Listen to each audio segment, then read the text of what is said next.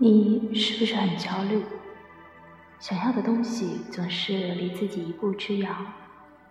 年终奖没有预想的多，涨工资的希望再一次泡汤了。本想期末好好考领一次奖学金，可又没来得及好好复习。爸妈催着找对象，你只能敷衍，没有遇见合适的人。你老觉得别人都是人生赢家，自己挣扎在了食物链的底端，追不上的压迫感，差一点就把自己淹死了。小学妹搞直播已经月入100万了，你追不上。大学室友已经成为了公司高管，年薪100万，而你还是基层的小民营，你追不上。班里的学霸实习工资都够你半年的生活费了，你也追不上。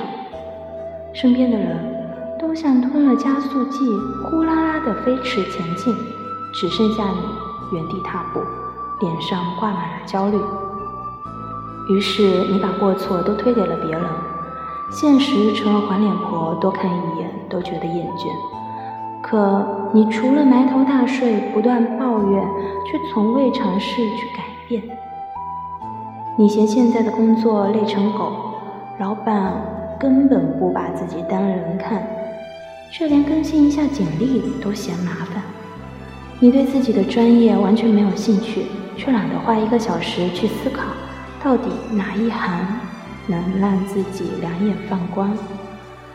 现状不变，你眼睁睁看着时光荏苒，只能把自己丢进焦灼的恶性循环。今早起床，又看到2条焦虑的负能量，一个是某个公众号的编辑患上了焦虑症，医生劝他住院休息2周，他却摇摇头，哭喊着回去干活。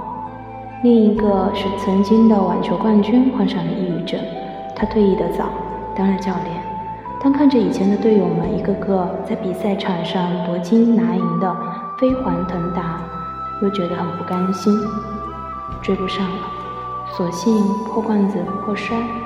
现在蹲在街边成了邋里邋遢的流浪汉，身形消瘦，头发胡子都打结了，房间里堆满了垃圾，乱成狗窝。在这个成功即真理的时代，谁都逃不开焦虑的噬咬。焦躁、压抑、着急，每天都觉得时间不够用，还有好多知识点没有复习，单词还没背，借了一摞书，除了落灰一本都没有翻开。新出的电影先 mark， 现在没有功夫看，焦灼的睡不着觉，醒来世界还是那么的操蛋。花2分钟冷静下来，把你的焦虑拽出来，好好的审问一下，你为什么这么焦灼？你是不是急于求成？你总想找到最近最省事儿的捷径，抵达功成名就。你嗷嗷待哺，等待别人喂食成功的秘籍，最后你终于成功了，成功的养活了一大批的骗子。急功近利的人太多了，骗子都他妈的不够用了。但是任何一个行业都需要10000个小时的积累，任何所谓速成的方法论，最终都会指向大量的练习和学习。很多人说不行啊，我没有这么多的时间沉淀，我也没有功夫学习。我的同学都创业成功了，现在都开始路演融资了，我得赶紧追上他。可是你只是眼红别人现在的成功，却没有看到人家熬夜做方案、设计产品。以前带过一个实习生，进公司后整天嚷嚷着不想搜集资料，不想搞同行信息对比，就想搞一个大项目，基础工作不做，幻想1个月成为大神牛人。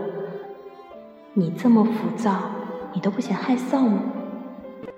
有些人喜欢收藏书单，喜欢一口气买好几百块钱的书，往书架上一堆，特别有成就感。但是书太多，读起来反而更焦虑，因为总想着一口气吃尽世间精华。知乎上曾有人问，怎样才能做到一年读200本书？听这个问题本身就输了。当你把注意力放到读书的数量上，就必然想赶紧结束掉一本书，也就失去了读书的意义。字里行间的精华没有内心嚼透，读200本书又有个卵用？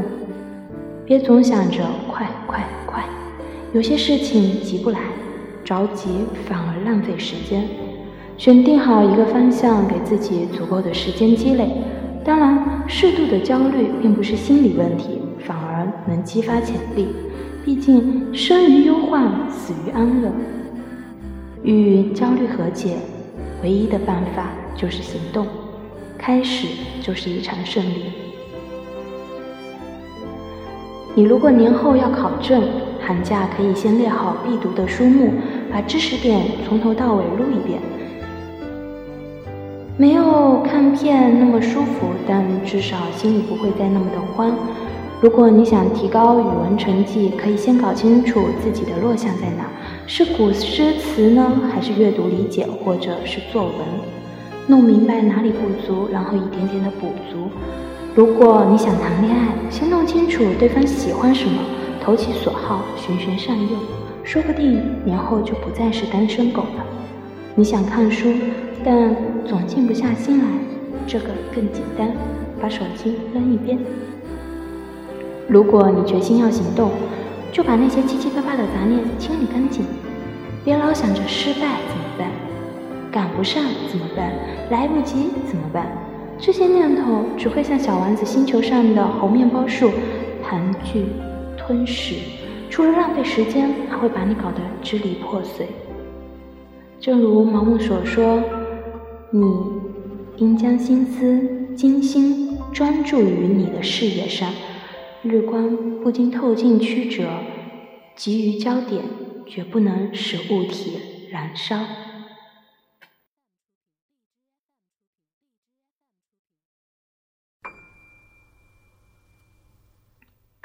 大家好，我是自由的杨咩，很高兴能够用我的声音来陪伴大家度过每一个寂寞的夜晚。如果你喜欢我的声音呢，欢迎订阅我的荔枝 FM。